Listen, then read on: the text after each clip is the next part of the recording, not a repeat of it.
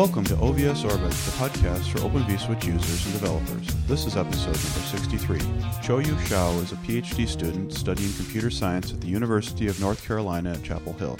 This summer, he was my intern at VMware, and this episode is a talk he gave at VMware in May, based on his paper, Personalized Pseudonyms for Servers in the Cloud, published in 2017. On to the talk.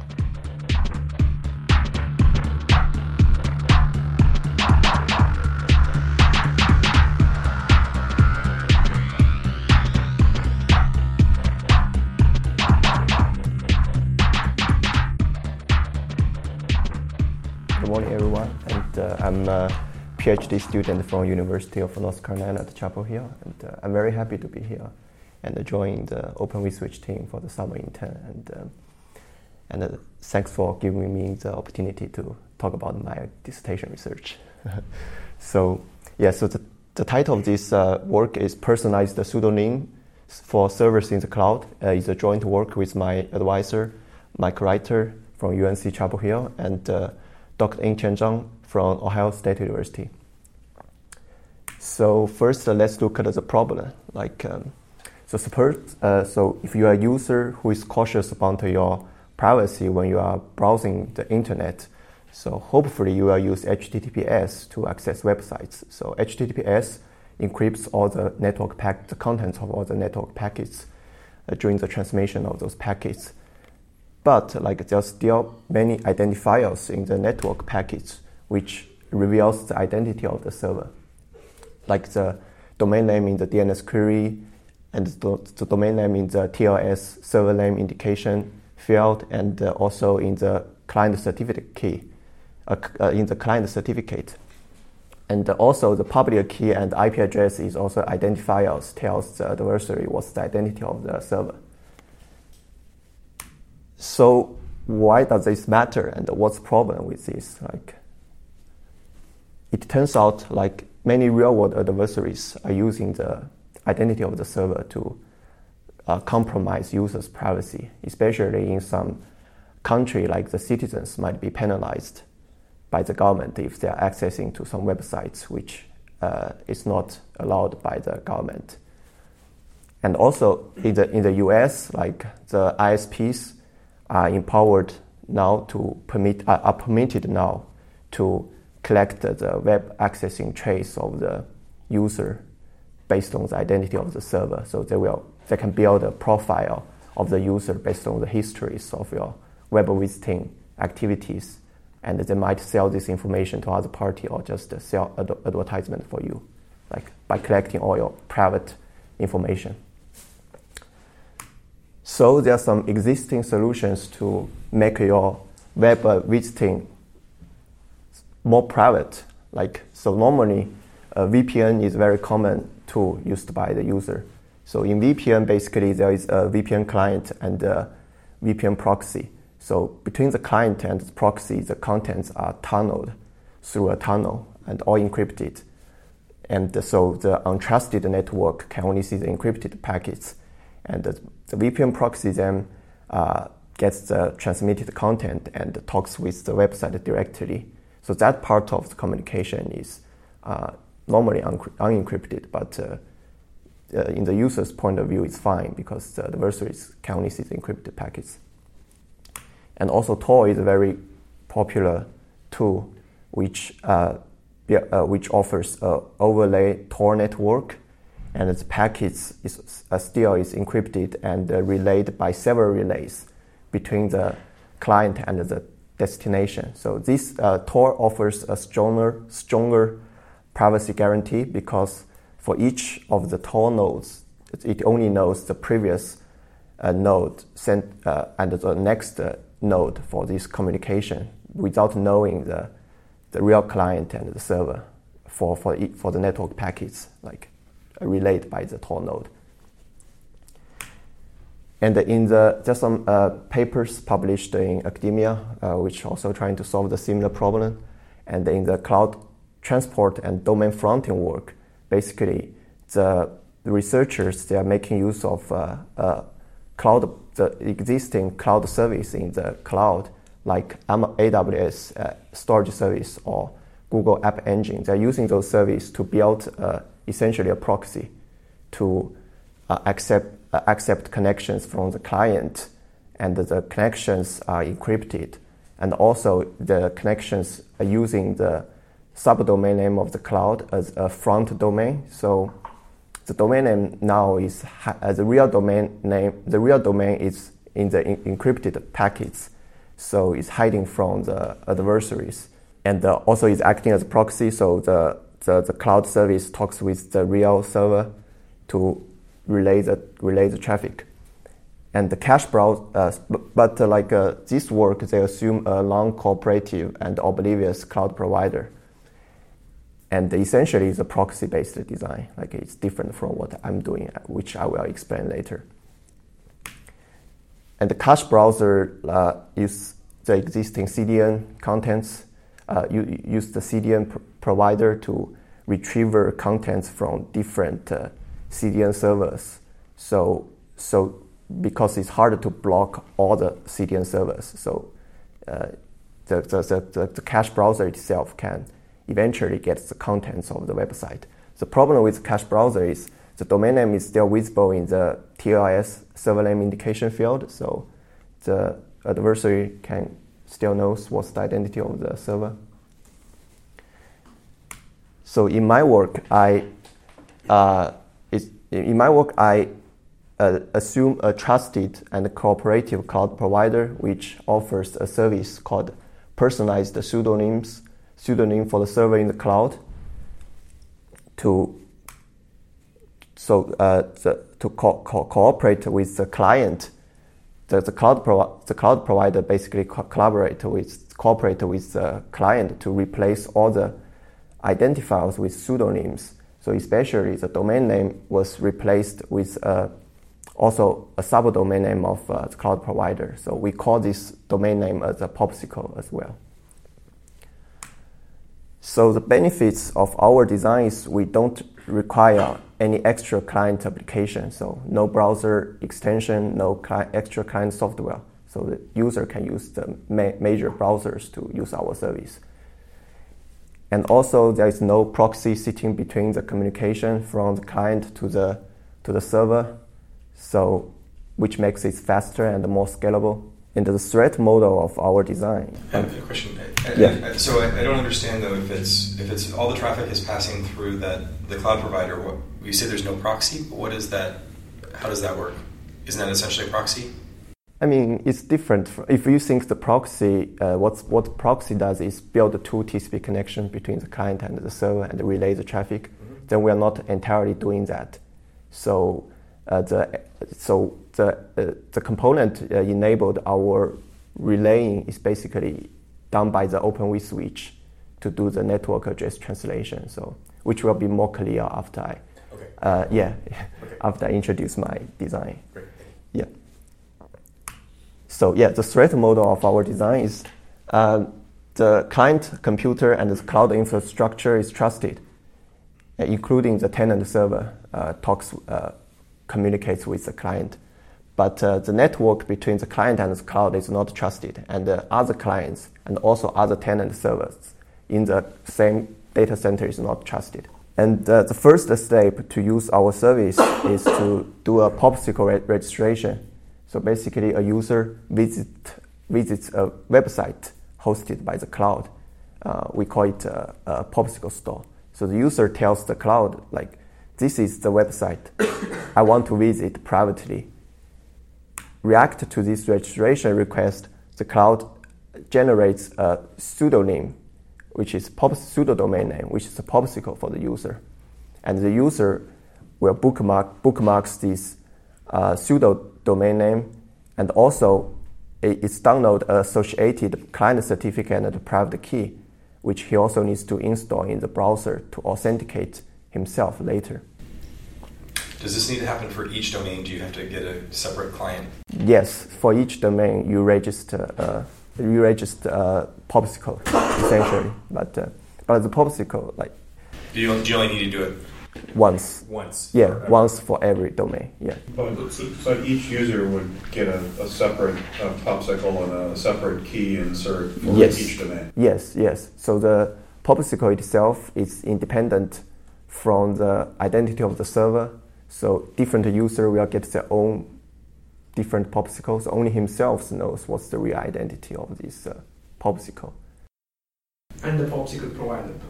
Yeah, the popsicle provider no, but uh, it's trusted in our threat model. So the popsicle provider is basically the cloud provider. So maybe I'm missing something. So a couple of slides earlier, you mentioned that uh, the couple of research papers in academia mm-hmm. sends it through a cloud provider. Yes. In which case, we are assuming that he's a non-cooperative cloud provider. That is, if government requests for something, he's not going to cooperate. Yes. So in this case, don't they have the same problem? You may, uh, in this case, uh, it's a cloud, it's a cooperative cloud provider because the cloud provider needs to change the way how they deploy the cloud, like basically by deploying extra software uh, in the. So, for example, if the government comes and says, "Hey, uh-huh. I want to know who all the people who have accessed this particular end website," yeah. Say, and then he potentially can reverse engineer and tell all the people who have access to canteen. I mean, if the government asks the cloud provider to reveal this information, like okay. the, the cloud, yeah, the cloud provider certainly knows this information, but whether he will co- cooperate with the government is, is un, I mean, it's unknown, right? Okay. Like, yeah. But the cloud provider know all this information. So under the hood, how the popsicle registration was complete by the cloud provider systems. So first, the registration request goes to the Popsicle store. The Popsicle store generates a Popsicle for this request and also bind the pseudo IP address to this Popsicle and uh, this Popsicle and pseudo IP information to the DNS server in the cloud. It also uh, bind a tenant server ID with the Popsicle and uh, send this information to the SDN controller which is uh, will be used during the real access phase by the SDN controller. And it also generates a server client certificate and a server private key, and client certificate and client private key. The server certificate uh, is signed by the cl- uh, cloud private key to, uh, in order to, for the client to authenticate the server's identity. So the, the client so the cloud uh, certificate should be a root, root certificate for your browser for that purpose. And the client certificate is signed by the server private key because the server also needs to authenticate, authenticate the client's identity. The Popsicle and the server certificate, server private key information is sent to the corresponding tenant server. The Popsicle and the client certificate and the client certificate key, uh, uh client private key uh, are sent to the client machine. So after this phase, the user can use the Popsicle to access the tenant server he wants to visit, like later, in any uh, uh, in the yeah after the registration. So how, how does the uh, access works? So first, the the you, the client sends a DNS query to the DNS server. The, the DNS query is resolved to a pseudo IP address so, so here the pseudo IP address is also independent of the IP of the tenant server. So basically reveals nothing about the real identity of the server. And uh, actually the pseudo IP address is the IP address of the SDN controller. So the packet was forwarded to the SDN controller and the client builds a TCP connection with the SDN controller. The, S, uh, the first uh, message sent from the client to the uh, SDN controller is a TLS client hello message. So in the TLS client hello message, uh, there, there is a, server name indication field. So the SDN controller looks up this popsicle information and also it has a database uh, which tells the controller what's the real identity of this uh, popsicle based on the tenant server ID. So after the server figures, uh, the, after the SDN controller figures out the real identity of the tenant server, it sets some SDN rules to the SDN switch. So basically, there are two rules in this phase. The first rule states that all the packet, uh, the switch drops all the packets sent from the client to the SDN controller. And for the packets which send from the tenant to the client, the SDN switch writes, uh, replace the source IP address from the tenant IP to the pseudo IP, basically hiding the facts what's the real, the, the, the real IP address of the tenant. And after this, the SDN controller hands off the TCP state, state to the tenant server. And after after the TCP handoff was, uh, is finished, it updates the SDN rules. So, so here the first rule will write the destination uh, uh IP address uh, from the pseudo IP to the tenant IP for all the packets sent from the client to the SDN controller so that uh, the, pa- the packets can be redirected, re- can be redirected correctly to the corresponding tenant server. And for all the packets sent from the tenant server to the client, the SDN switch writes the replace the source IP address from the tenant IP to the pseudo IP. So the identity of the so this identifiers basically is replaced and hiding from the adversaries from uh, coming uh, from the untrusted network. So, so, let's say that if you if I were connecting to my bank and then it's an encrypted connection, does this work if it's if it's encrypted? I can see how this works with it if it's unencrypted. Uh, okay, if it's encrypted, whether it works. I think it works uh, regardless of it's encrypted or unencrypted. Because the, the certificate that the that the client is going to receive is going to be the certificate for the cloud provider, right? You mean the client certificate?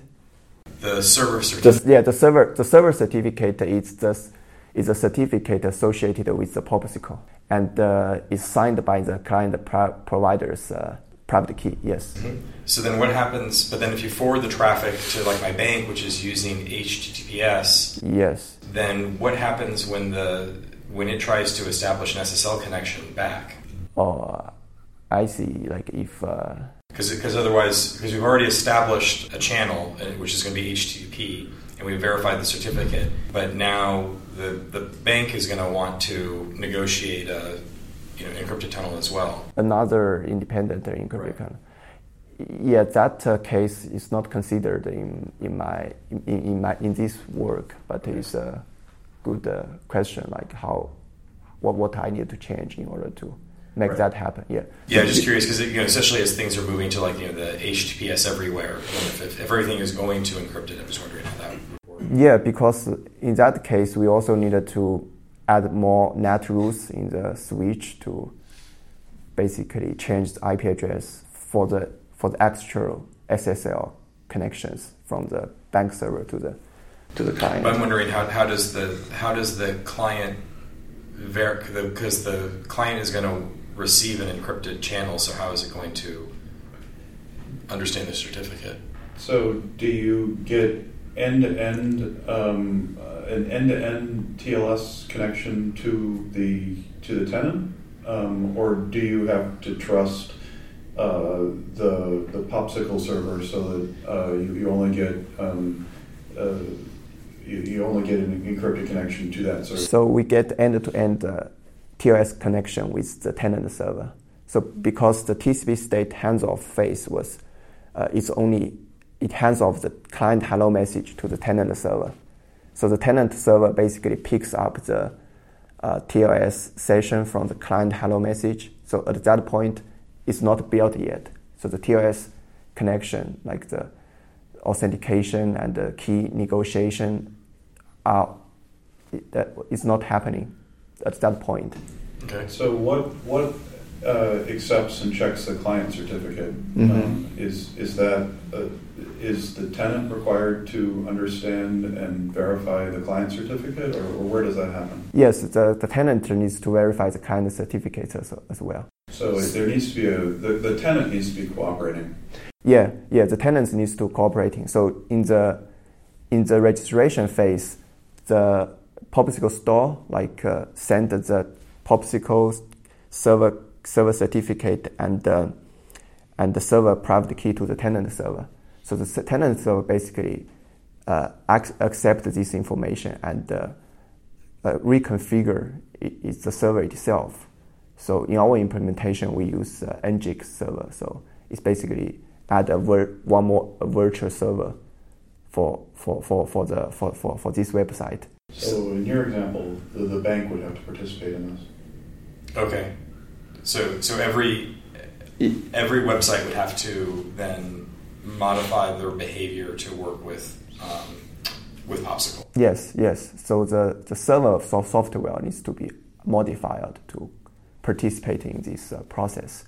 Okay. Yeah, basically to uh, update, uh, like set up, uh, uh, authenticate, like the like uh, how to authenticate the server client a server private key and something. something have, like have you talked to any any sites about this? I mean, I just wonder about. I mean, I know this isn't really directly related to your dissertation because it's not Mhm. technical, but I mean, just the practical, because they're essentially establishing a man in the middle for, for Uh, all their clients. Yeah, I, I talked with one engineer from Cloudflare, I guess. Like, uh, yeah, his reaction is it's too much key to be managed by the server for this purpose. Like, because uh, it's, potentially like assume like my tenant server has ten thousand uh, clients, then there will there will be ten thousand private key and certificate in order to be managed by the tenant server. So it's a complicated. It- so, so it's a little bit hard to, to manage that. Yeah, I mean, I, I assume that that would be workable. I mean, that's just an engineering exercise. Yeah. But the, I just wonder about the more the practical of the, the you security know, like part. yeah, the banks all agreeing that they'll So so Facebook and other people. yeah, if uh, if this TLS connection is the for the server is the only secure connection for, for the client to talk with the server, I think it works. But if the server later on like initiate some extra SL, SSL connection or TLS connection with the client, so I'm not sure for, for the functionality point of view what, what needs to be changed for our system, but uh, in a security point of view, if those TLS connection also can authenticate the client's identity, like it should be fine. I mean, in a way, if they can authenticate the client's identity. But uh, yeah, I, I need to think more about this case, this special case. Yeah. So so basically, after these points, all the network uh, the network packets um, are NATed by the SDN switch, so they they go directly to the tenant server, and the tenant server builds a TLS connection with the client.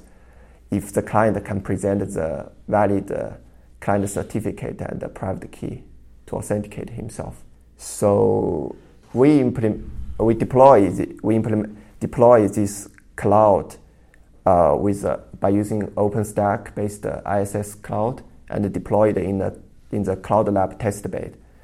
And uh, the Popsicle store and the SDN controller are implemented from scratch by uh, with C and C++. C++. And we, we use the Open vSwitch as a SDN switch uh, in, the, in each hypervisor of the physical machine to do the uh, network address translation. For the tenant server side, like uh, we implement a Linux kernel module for for the TLS for the TCP state transfer process. So basically, this module needs to be installed in the tenant server and also the hypervisor. This is a custom module that you wrote? Yeah, it's a custom module. Like it's adopted from previous kernel module, which does the TCP state uh, transferring stuff, but I modified several part to make this work on the specific kernel and our case. I'm not sure what you mean by TCP state transferring. So, uh, so the state is uh, so so. The TCP connection is first built with the SDN controller, and uh, so there is a sequence number and uh, also a buffer to store the message received from the client like the client hello message, basically. Oh, okay. Yes. to buffer up a, enough of the initial message and, uh, and, and and look at the, the content of the connection to figure out where to send the. Yeah, yeah, yeah, yeah. Because we needed to look up the TCP client hello message. So, so these are the state Okay. being transferred to the tenant server. I understand that. Yeah. Yeah. So, uh, like uh, like I mentioned before, uh, the each popsicle is basically a virtual host in the turn of the Nginx web server. So it's basically the same server instance, but uh, use a different domain name and uh, server certificate and the private key for the purpose of access this uh, tenant server. Uh, we did uh, some evaluation to evaluate to evaluate the latency of the of our service. So compared with uh, HTTPS, uh, POPSICLE is only minimally more expensive than HTTPS, and uh, it's much better than Tor. Uh, we also evaluate the throughput of our service. So here is the throughput for HTTPS and the HTTPS with uh, client certificate authentication and the POPSICLE. So the degradation for throughput is around 30% for the POPSICLE. Uh, we also uh, so did some evaluation for the scalability. So, so this one is very uh, is very interesting case because we compare uh, our design with the proxy-based design. So basically, uh, in the alternative design, we run a proxy in the cloud. So the proxy accepts a TCP connection from the client and builds another TCP connection with the tenant server to relay traffic. So we change the web object size transmitted in this TCP connection. So as we can see, as the web ob- the size of the web object increases, the throughput is reduced a lot if, if, if we deploy the proxy to relay, relay packets between the client and the server. But in our design, by using Open vSwitch to do the network address translation, it's very stable. Regardless of the size of the web object size, the throughput maintains uh, is, is stable. We also evaluate like how does the number of rules will affect the latency of our our process. Th- th- These are Open vSwitch rules. Yeah, or Open flow vSwitch. rules? Yeah, Open vSwitch rules. So yeah, so the results for this one is, is kind of interesting, like uh, because we found la- even we increase the number of rules, there is a sudden change when the rules uh, is changed from 200,000 to 400,000. But after that, the latency is quite stable. So uh, after I read the paper, the Open vSwitch paper, like I found that so uh, essentially like these rules are uh, or, or use the same fields. So it, it only use one cache uh, hash table. So even we add more rules, like it doesn't affect the latency that much. But, uh, but, but, but I don't know why there is a sudden change from 20,000 to 40,000. Are, are these, um, you're adding the rules, are they, um, are you sending traffic across all of them? Mm, yes, yes. Like uh, the table, basically, in the same table, there are 200,000 rules of different, uh, uh, different NAT rules, basically, like it's a different IP address.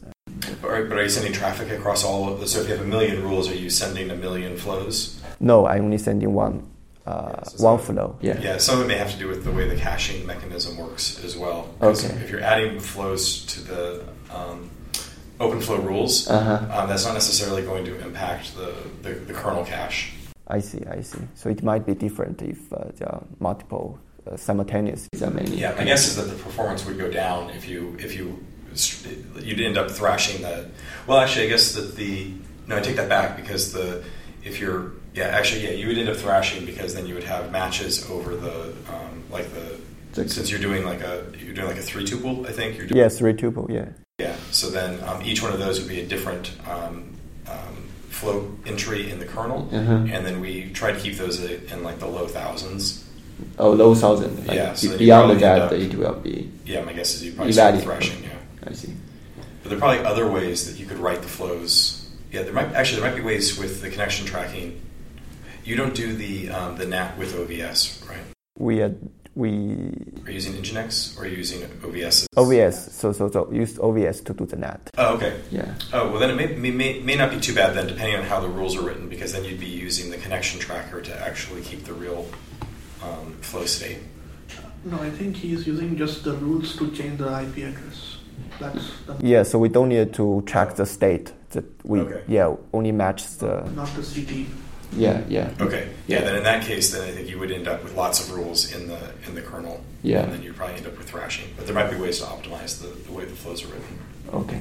yeah we, we also test uh, what the number of uh, POPSICLE will affect the latency. So like if the tenant server has six, 60,000 different POPSICLE, what what happens? It turns out that the latency doesn't change, but the memory usage increased a lot for, for the tenant server. But I, I think this is for the specific implementation in the Nginx web server, like the way they implement a virtual host. So they might just load load uh, some data in the memory whenever there is a new virtual host host deployed. But uh, might be ways to optimize here as well. Can you go back a slide or two, two slides? So you said you had one rule, you were sending data, Um, and then one the other, like you were sending data on one. Uh, so, so there are multiple rules in the same switch, in the same table the same switch. But the, in the evaluation, there is only one active connection. Yeah, you're only sending data on one connection. Yeah, yeah. I only sending data when there is one connection. So the kernel should just have that. Right. That's what I was saying. That I think that's why it, it's flat. When you know, we're kind of, I'm actually kind of a little surprised it jumps up at all. But Yeah. but um, but that it, but it's not surprising to me that it's flat at, at some point because at that point For you're sure, yeah. yeah Okay, so you basically we're ignoring the up until 40, 400,000. For, it may be just kind of a, like a measuring, measuring inconsistency or something like that. Yeah. I'm not, I'm not sure why it would change at four hundred thousand. I understand early on why it would change, but that um, Yeah, very early. Yeah. yeah exactly Yeah, exactly. Okay. Um, yeah, so I'm, I, I'm a little surprised that it goes up. That, Could but be a spurious, maybe a spurious data point or something. Yeah, like that, but but yeah, what I was saying before is I would be surprised if there were a million flows if the performance were like that. I would expect it to, to drop through the floor. Uh, like sending data, yeah, for sure. Yeah, because then you're then Yeah, you'd be thrashing sure. the cache. Oh, that's for sure. yeah. Yeah, mm, yeah. That's basically all my presentation, and uh, I'm happy to answer other questions if you have other comments or questions. So the initially motivating example of uh, Facebook in uh, regimes that don't like Facebook Mhm. um, made, made me wonder if you had any thoughts on. I, I I think there's probably limited use for this sort of thing in that kind of case because you know Facebook itself requires everyone to be. Uh, you- you're not allowed to be anonymous on Facebook. So if the regime doesn't like you, then they don't care whether you were doing it uh, over a, a data connection that, that identifies you because your posts there on Facebook identify you. And I I worry that, um, that, that using client certificates as a, a means of um, anonymization or, or pseudonymization um, in some ways kind of goes backward because if I go into like incognito mode in something like uh, Chrome, Mhm. uh, then um, I can log in anonymously using a username and a password, but there's no provision for a uh, you know an incognito mode client certificate. If I download a client certificate, it gets saved to uh, whatever device I'm using, and it Mhm. stays there. And if someone seizes that device, that client certificate is really good evidence. Whereas um, the you know username and password that I was using in incognito mode that goes poof. I just wonder, do, do you have any thoughts on that kind of thing? So you're asking whether like it's really effective in for the user who wants to access Facebook, for example, in the country. Right. I, I agree that it's really good for hiding it from your ISP, but from you know authorities, I'm, I'm nervous about that. Yeah, so I mean, the compared with the inco- incogn- yeah, incognito, mode, like the incognito mode, I think the IP address is still the IP address of the Facebook server. So the common way for the censor who censors the user's access is based on IP address or the domain name information. Like uh, so, so it's basically more computa- computation uh, effective for them to automatically cut down this traffic by using the IP address to identify the server's identity. So, so in the se- so in our case, uh, since we are replacing all the identifiers with pseudonym, like the server, uh, the, the, the censor, they cannot easily identify what uh, what's what's the destination of the server. But like you said, uh, it's maybe evident for the censor, like you are using the service of you are using the POPSICLE service, so you are trying to hiding the fact, like you are visiting some disallowed website, and also like they maybe seize your computer to get the client certificate and uh, private key to uh, log in the website by themselves to see what's so to see what's the identity of the web server and use it as evidence to accuse you later. So so that part is. Uh, so Facebook.com does allow fake profiles, though. I mean, they have no way to know who is doing this, right? Uh, I can create a wrong name and start posting via POPSICLE. the government will see the Facebook profile. They will ask Facebook to tell who was the IP address, and the Facebook will say the IP address is from this POPSICLE server. So if the government has influence over the POPSICLE service provider, they can, but otherwise, I don't understand how. I, I think Ben's concern, though, is that if you have this POPSICLE certificate on your computer and your computer gets seized, that then they can determine whether or not you, whether um, what, what sites you visited yeah. that you created a POPSICLE account for. Yeah.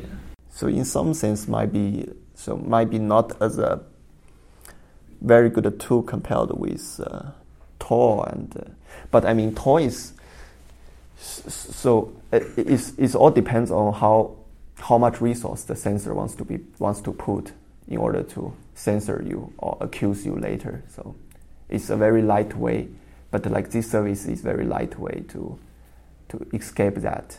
Like if the cloud provider decides to offer this service and uh, and the user then can use it to to do so. But I mean, if they really wants to accuse you based on the evidence in your computer, so you might be more cautiously like to. I only use it once and then I delete the certificate and private key and to re- register another POPSICLE for the Facebook domain. So you can always do mul- multiple registration even for the same for the same domain name you want to use. Uh, it's the same Facebook domain name. Right, and there's there's no reason that a web browser couldn't offer temporary client certificates if they felt like that was useful. But I, I don't know of any web browser that, that does that now. You mean the temp certificate for the POPSICLE stuff?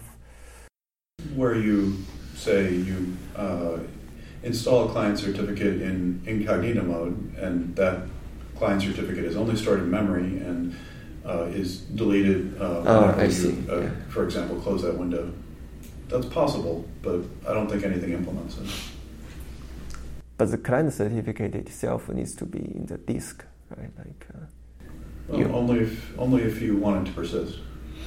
It means like like an incognito mode where it's where you, you connect to the site and then basically as soon as you leave incognito mode, mode then the, like all the client okay. certificates are flushed as well.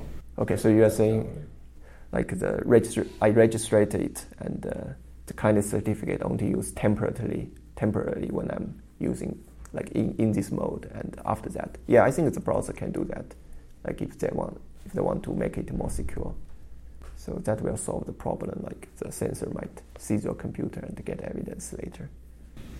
And so, so this this ends up having a um, a root certificate, correct? On so the, the client has to install a root certificate as well, right? Yeah, I mean, if uh, I guess uh, Amazon certificate is is in the chain of the trusted root Okay. of the browser. So, I mean, if you're a big cloud provider, you don't need to ask the user to install root certificate. But you, you needed to use that private key to sign the to sign the server certificate for the POPSICLE in order to be made, make it recognized by the client. Yeah. Thank you for the talk. thanks, Thank thanks you. for coming.